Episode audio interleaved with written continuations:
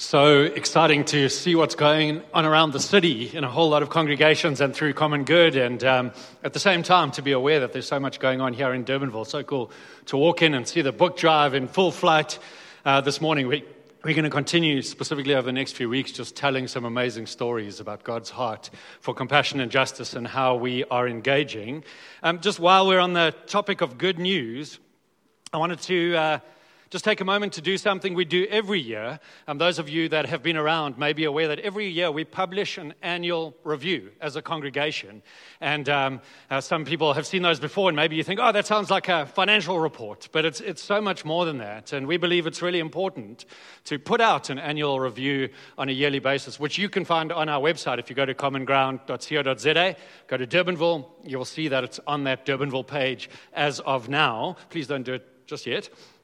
Um, the reason we think it's important is it gives us an incredible opportunity to both uh, celebrate and be accountable. Uh, firstly, to celebrate. It's incredible um, just what you see when you freshly take stock of an entire year and you ask the question, what has God done in and through us? And so, what you will find in that report is a whole lot of numbers, but you'll also find a whole lot of stories. You'll find uh, just stories about how we as a congregation, how we as a citywide church um, have been involved in uh, being Jesus' hands and feet um, to the city. And so, if you like numbers, you'll see a whole lot of those. Um, if you like stories, you'll see a whole lot of those. Please feel free to download that from our website as of today and just celebrate with us what God is busy doing. The other the reason we believe it's important is accountability. Um, we know that a whole lot of people are pooling together and just uh, resourcing financially the realities of what goes on in and through this church. And it's a really good and healthy exercise to make sure that we're being as impactful as we can as that happens. And so we think it's an honoring thing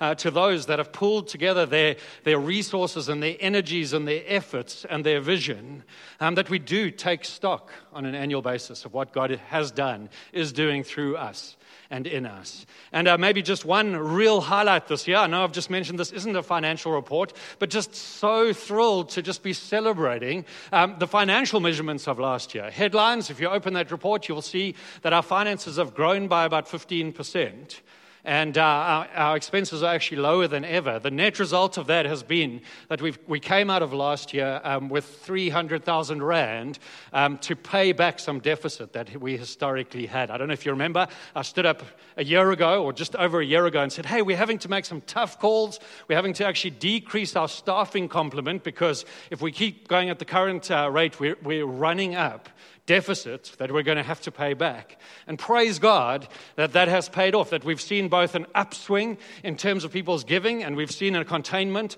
of our expenses. And the result of that is we, we were carrying a 400,000 Rand deficit. We've knocked 300,000 of that over the course of last year, and we've got 100,000 to go. If we keep going, if everybody keeps bought in, um, we're soon going to be in a place where not only are we self sufficient financially as a congregation, which is a whole new realm for us, uh, but we're able to knock that deficit and we're able to start to actually be a benefit to other congregations and other church plants and other things around us. Please enjoy that report. You can download it later, and uh, there will be a hard copy also available at our involvement desk uh, from next week. So do feel free to pop by the involvement desk and check that out if you prefer a hard copy. Over to preaching.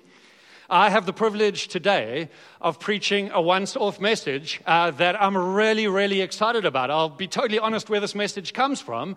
A few weeks ago, I had uh, the amazing privilege of just sitting in a session with a guy by the name of Terry Virgo. You may have heard of him, just an incredible Bible teacher who founded a worldwide uh, church planting apostolic network called Newfrontiers many years ago. The man is just a giant in the faith, and he preached this message that was just so good for my soul that I walked out of it going, ah, oh, I'm thrilled and I'm tormented. I'm thrilled because that was so good for my soul. I'm tormented because every person in Common Ground Church Durbanville needs to hear what Terry just preached. And literally the next day, I found out I get an opportunity to preach a once off message as we take a break uh, from our series in Mark. And I was like, hey, I'm just unashamedly basically going to preach Terry's message. So, all uh, credit to Terry Virgo. If you enjoy any quote or Bible verse this morning, it's all Terry and Jesus. but, but before I get to preaching, just what did my soul such good? I want to reflect on why it did my soul good. Uh, I, I think this message has done my soul so much good, this, this scripture I've just freshly embraced, because I'm very aware of both the frailty of my soul and the reality of my circumstance. And as a pastor, I have the reality of also being aware of many circumstances in this room today. I mean, the truth is that as I preach this message, I'm radically aware that there's not a person that I preach it to who is sitting there going, Bruce, I find my life to be in absolute equilibrium.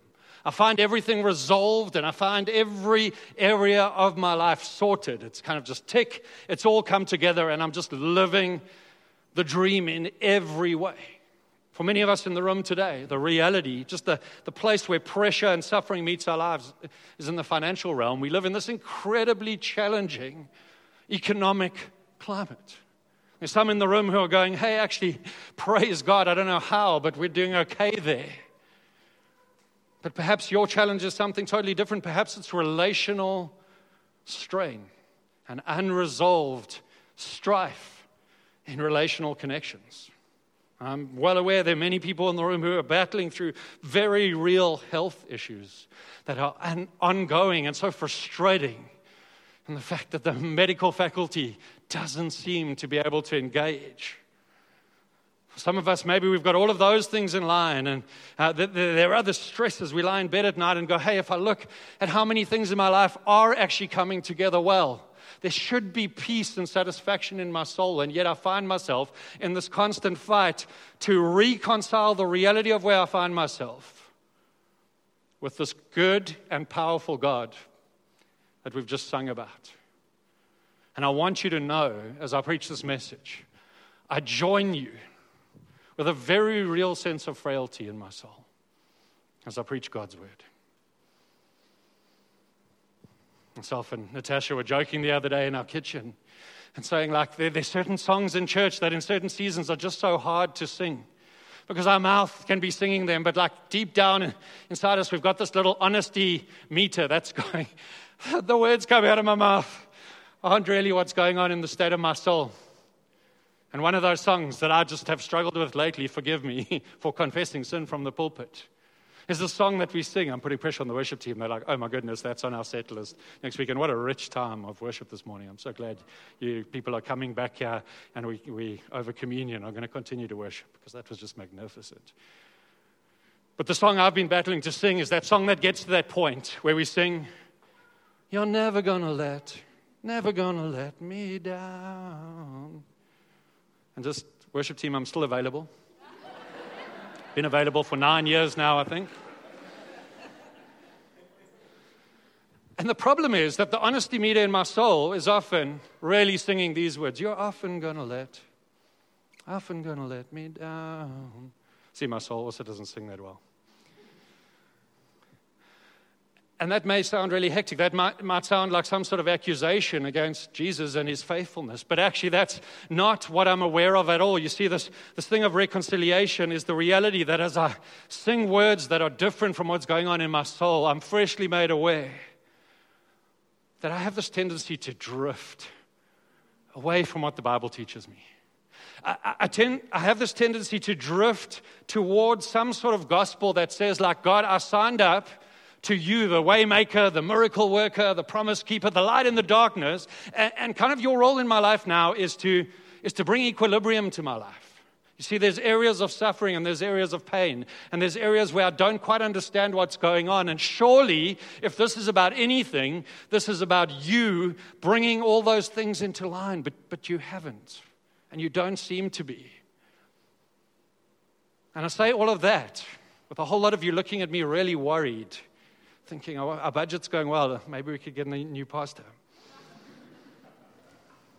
I say all of these things because this is why this message did such good to my soul as Terry brought biblical truth. He put up a simple scripture, Paul's charge to Timothy in 1 Timothy 6, verse 12, where Paul says to Timothy, Timothy, fight the good fight of the faith. Take hold of the eternal life to which you were called when you made your good confession in the presence of many witnesses. You see, what Paul says to Timothy here is simple but radical. He says essentially, we're in a fight. The concept of our lives, the, the, the, the, playground or the scenario of where our lives play out is in, in the context of warfare. And actually, if we read the Bible start, uh, start, to finish, what we discover is this is exactly true. And when we open the Bible, we don't find a whole lot of principles like here's six rules for how to work your marriage, and four rules on how singleness works, and seven rules on how finances work. What we find is a story of people engaged in a war, people contending for the purposes of God in a fallen world that is broken and twisted out of what? It was meant to be. We find people like David having to wage war against Goliath and the Philistines. We find people like Joshua in the promised land and yet having to occupy the promises of God. We find people like Gideon hidden away in a wine press, going, maybe this will all just pass over at some point, and God having to say, Gideon, you've got it wrong. This is not a time for you to be hiding in a wine press saying, God, you just do it all. God, you just bring things back into equilibrium, and then I'll come join you. I'll emerge from the wine press when the time is just right. it's a story of crossing the Red Sea with the Egyptians chasing behind. God describes himself as a warrior. At one point, a guy by the name of Nehemiah raises, uh, is raised up by God and he goes back. His dream is to be a builder. His dream is to go back and build the wall of Jerusalem so that it can experience protection and safety and provision once again. But we find Nehemiah, the builder, the man with a plan, with a trowel in his one hand and a sword in his other hand. And God says to him, You're going to build, but to build anything worthwhile and lasting in this life, you're also going to have to learn to fight. And my soul has been done such good by being reminded again that we are called to fight. And the second point I want to make out of this is that we're not just called to fight, but to fight by faith. This should be good news. Because this is not just a fight. This is not just God looking down on us and saying, hey, life is going to be a struggle and just suck it up and put on your big boy pants and just get on with it and try your best because it's going to be hard. That's not the kind of fight that the Word of God introduces us to. Paul is very clear that Timothy is to fight the good fight of faith. You see, faith is the sphere where the battle rages. Faith is the place where we learn what it is to contend for the purposes of God. Perhaps if, if you go to the Old Testament, you read on the surface, you read a story like, say, the story of David. Perhaps you'll come to the shallow conclusion that David is all about fight. You know, David, it's kind of military strategy and it's taking land and it's working out what it means to be the people of God in this military context. But actually, if you read the story again, you read some of the Psalms, you understand that David's fight has got very little to do with miracle, uh, uh, a military victory and a lot to do with what's going on in here. God, Psalm 51 God, I've sinned against you. God, I've doubted you. I've doubted your plans and purposes. The context of that psalm is I've gotten my eyes off the kingdom and I've been seduced by a next door neighbor. God, would you restore a right spirit to me and restore to me the joy of my salvation? You see, there's this fight going on for, for David's soul. If David can be a man of faith, a man who believes to the core of his being that God is for him and God is with him and God is consistently working out his plans, well, then all the military uh, victories, those, those will just come as he secures his soul in what it means to believe God. And perhaps you have thought at times like faith is this like bonus factor in a Christian's life. You know, there's living, there's living as a Christian and trying to do the right thing, and then there are like these few uh, Christians. They, they, those guys who live by faith. Maybe like in your mind you hear live by faith, and you immediately uh, picture a missionary in Madagascar. You know, just kind of living, just not knowing where the next meal is coming from. But the Bible's very clear that faith isn't some sort of optional extra. It's the bread of our faith, it's the substance of the fight that we're called to. You see, faith is so powerful because the opposite of it is the root of sin. You see, doubt, unbelief, is where sin all stems from. And if we trace back to the Garden of Eden, where sin starts, it starts with a tree and a piece of fruit and a temptation, but actually, none of that is the reality. The reality is the question that the devil asks of Adam and Eve Did God really? Did God really say that? Do you think he really means that? Do you not feel like maybe he's trying to hold out on you, like he's got all this good stuff and he's just giving you enough of it that you can have your little Garden of Eden experience? Why, why don't you eat this and find out? Why don't you see if there's maybe more to this than just trusting God, just believing that God actually has good plans and purposes for your life? And I'm sure you would have found this that every time we move away from faith, every time the essence of our Christ following moves away from God, I know that you're good. And I know that you delight in me. And I know that you're working out your plans in my life, even when I can't understand them. Whenever we move away from that into a place of God, I'm, I'm not quite sure, actually. Then religion becomes really hard work. Following the rules becomes really exhausting. We're called not to unbelief, but to a belief in a God who loves us and delights in our soul. We also fight because the enemy is real. I've mentioned this already. I know in, in, in, kind of a vaguely charismatic church, we don't like to ascribe any sort of power to the devil because God has won it all. And in the ultimate sense, he has, but the reality is the, the devil is still very much at work and has pulled off some amazing things. I mean, the devil is the one who's able to come to Adam, who has it all, blissfully perfect, has the ultimate human experience. And he's able to tempt Adam and Eve away from God's purposes into the sinful purposes of themselves. He took out Adam because he's subtle and he's cunning and he's able. And, and notice how he does it. He does it not by dramatically appearing, you know, as any horror movie would have him appearing. He appears in a form that subtly undermines God's love and God's provision. Did God really? Is, I, I, know what he said, but, but did he mean it? Is, is there not stuff he's holding out uh, on you from? And we fight the fight of faith because there's an enemy that's real. One of the biggest dangers of our age and our sophistication, in this age we live in, we, we, we tend to forget about supernatural realities. The Bible doesn't do that at all. The Bible just makes us aware. If you're in our Ephesians series, you would be aware that a major theme of the book is these powers that contend for the state of things. We fight because the enemy is real.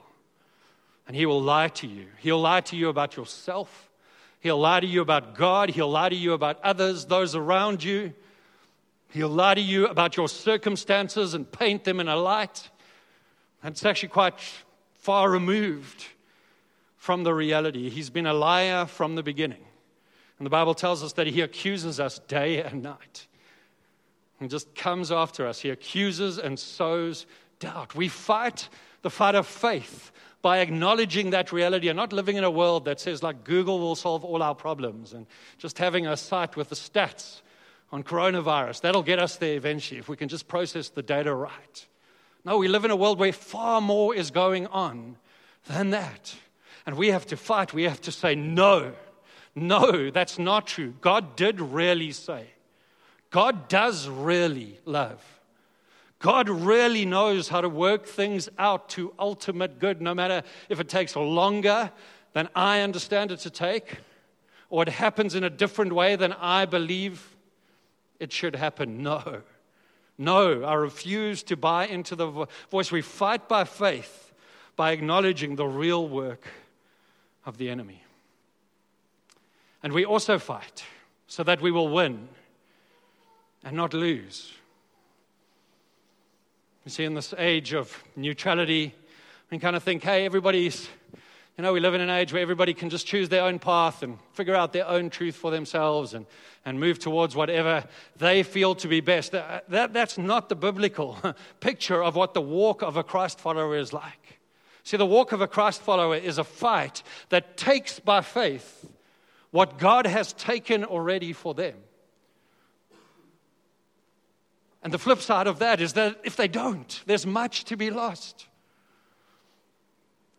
In some cases, there's just destruction. There's people who wander away from the faith and are pierced by many afflictions.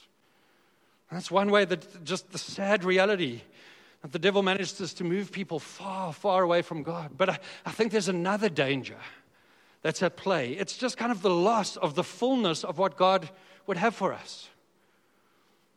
I don't think the devil's always interested in just uh, making sure that everybody is utterly destroyed. Sometimes he's okay with everything just being utterly lower than what God had planned.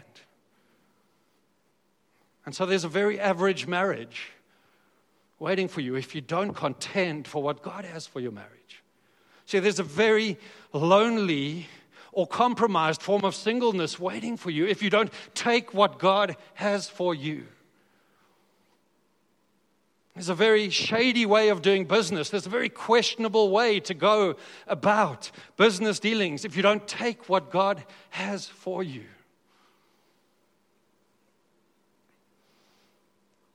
There's a version you paint of yourself. That's far below how God sees you if you don't take what God has for you in terms of the way you view yourself.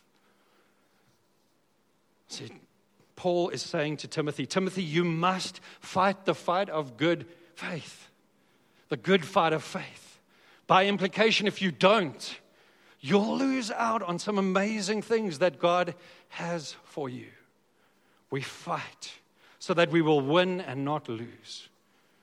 The last point I want to make this morning, I want to spend the most time on this one because it's where the good news of the gospel intersects all of this reality is that we fight by laying hold of God's calling on our lives. How do we fight? Do we just get up and be more Christian? Do we just go after things and in our self determination carve out a better way of living? That's not what the Bible teaches at all. Look what Paul says in the next chapter of Timothy.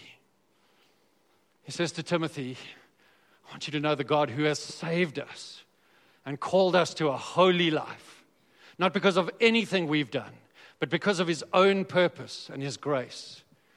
And this grace was given to us in Christ before the beginning of time, and it's now been revealed through the appearing of our Savior, Christ Jesus, who has destroyed death and brought life and immortality to light through the gospel. And of this gospel, I was appointed a herald and an apostle and a teacher. And that is why I am suffering as I am. Yet this is no cause for shame because I know whom I have believed. And I am convinced that he is able to guard what I have entrusted to him until that day. Paul says to Timothy, in essence, Timothy, I don't want you to be misinformed about what it means to fight by faith. I want you to know that there is a God who had purposes for your life even before the earth was formed. And he took hold of those purposes. And he put Jesus on the cross and put your sin and your shortfall on Jesus Christ so that you could be fully assured of his plans and purposes over your life. You see, the worst thing that could happen in what I'm preaching this morning is that somebody could walk out of this room going, I'm such a failure, man. I mean, Bruce is right. Like, there's this magnificent fight. And apparently, I'm supposed to have an uh, amazing marriage or be perfect in my singleness or, or have this business that is just bulletproof and just marked by constant financial revival. I knew it. I'm a mess. Surely this is not the kind of, the kind of person that God could work through. And Paul anticipates this when he tells Timothy, Timothy, if you want strength to come to your fight, figure out, understand that God ordained the purposes you, for your life even before you were born. knowing everything you would live in, knowing your failures, knowing your inconsistencies, and yet He still purposed them to you. Maybe you hear this message and you say, Man, I'm a mess. I can't live in this reality. Here's the reality Jesus Christ knew what a mess you would be. And he carved out plans and purposes for your life. He knew that your consistency levels would be nothing like Jesus Christ. And so he had Jesus Christ come and live in perfect consistency to nail your inconsistency to the cross. And so Paul says to Timothy, lay hold of what God's called you to. If there is a God who had purposes and plans for your life long before you were born, what a waste to not take hold of those. If there was a God who knew you to the core of who you would be and still said, regardless of that, I still choose you. I still have purposes for you. I still want you to see you live in my plans. What a waste to not lay hold of that. And what I'm preaching this morning, it's important that you don't get the wrong idea and start to fight for the wrong things. You see, this is not some sort of fight that earns God's approval. This is not some sort of fight that maybe increases the chances of you making it to heaven one day. See, God already anticipated long ago that that was an impossibility. And He sent Jesus to the cross to take care of all those things. He sent Jesus to fight for all of those things that we would never be able to fight for. And so, this is a fight on the basis of God's choosing, on the basis of God's love, on the basis of everything that God has accomplished on your behalf. This is a calling not by works, but by utter grace from all of eternity. And if you've never come to the conclusion that God had a plan for your life when He saved you. I'm hoping that today courage will come into you. I want us to see in this verse that we just read that Paul is fighting a very real fight. Verse 12, that is why I am suffering as I am. And yet Paul says, I'm free of shame. I gave up on the idea long ago that God called me into some sort of comfortable life. I gave up on that idea long ago. I also gave up on the idea that God called me on the basis of my merit. Paul will say in another place that God was pleased to reveal in me the chief of sinners, the riches of his boundless grace. You see, we see in Paul this reality a man who is fighting the good fight of faith, a man whose life is full of sufferings and yet full of purpose and glory. But I want to land by seeing who Paul is referencing as he fights his fight.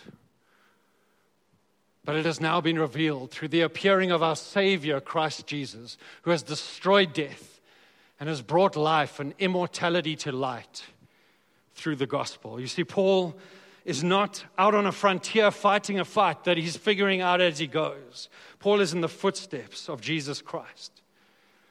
Paul is in the footsteps of the one who fights the ultimate fight, the Son of God who comes to earth and who is tempted in every way, just like we are, who experiences what it means to be discouraged as circumstances don't align to, the, to what he sees as the perfect plan of God. But Jesus Christ, who endures and who sees it through even to death. I'm going to ask the, the, the musos to come up so long. And so this morning, I think my big hope, just reminding us of this fight, is that as we take communion together, as we hold in our hands, what Jesus says is his blood and his body broken for us. We hold in our hands the fight, the extent that Jesus Christ goes to, the, the fight that he takes on to ensure that we're able to stand and confidently fight the fight that God calls us to as we, as we hold this morning in our hands Jesus Christ going to the ultimate degree of this fight. My prayer is that courage would come back to many of our souls. Maybe you are in this place. And you kind of realize as I, as, as I preach out of this scripture that maybe there's been a leaning back. And that maybe you're in a place where you're saying, God, if you could just bring some things into equilibrium, I'm ready to lean forward again. I'm, I'm ready to live out my faith again. And this morning, I believe God is just calling many people back to say, continue to fight the fight of faith in the power of Jesus Christ. I'm going to ask us all to stand together. And then I'm going to pray for us. And then I'm going to invite you to come and just get hold of this bread and this grape juice, the body and blood of Jesus Christ. And I'm going to just encourage you to take that in your own time. We're going to sing a couple of songs in worship. And as we do that, I encourage you to hold in your hands the fight fought on behalf of you and allow the Spirit to put faith and courage in your own heart, uh, own heart to continue to fight for the fullness of the faith that God has for you. God, we thank you for this meal that we're about to share. We stand here as imperfect people with a frailty in our souls and much in our circumstances that is difficult for us to resolve. But we do stand here as people that know that you've demonstrated your love towards us. You've demonstrated your love by choosing us before the foundation of the world, by laying purpose on our lives, and then sending Jesus Christ, not just to be an amazing example of what it looks like to fight the fight of faith, but to hang on the cross and to defeat the powers that should have dominated over our lives so that we could live in the fullness of what you have for us. We present to you today, God, the honesty of our frailty, the honesty of all we are. And we ask you to fill us with courage and to fill us with power and to fill us with assurance in a way that would cause us to continue to lean in and to walk in the plans and the deeds prepared for us in your sovereign wisdom. Amen. If you wouldn't mind in your own time coming to the communion tables, if we could have we've just got an extra table out in the middle, so if you guys could maybe come up here and you guys can go there. And, and then just in your own time as we continue to worship, take hold of what God has done for you.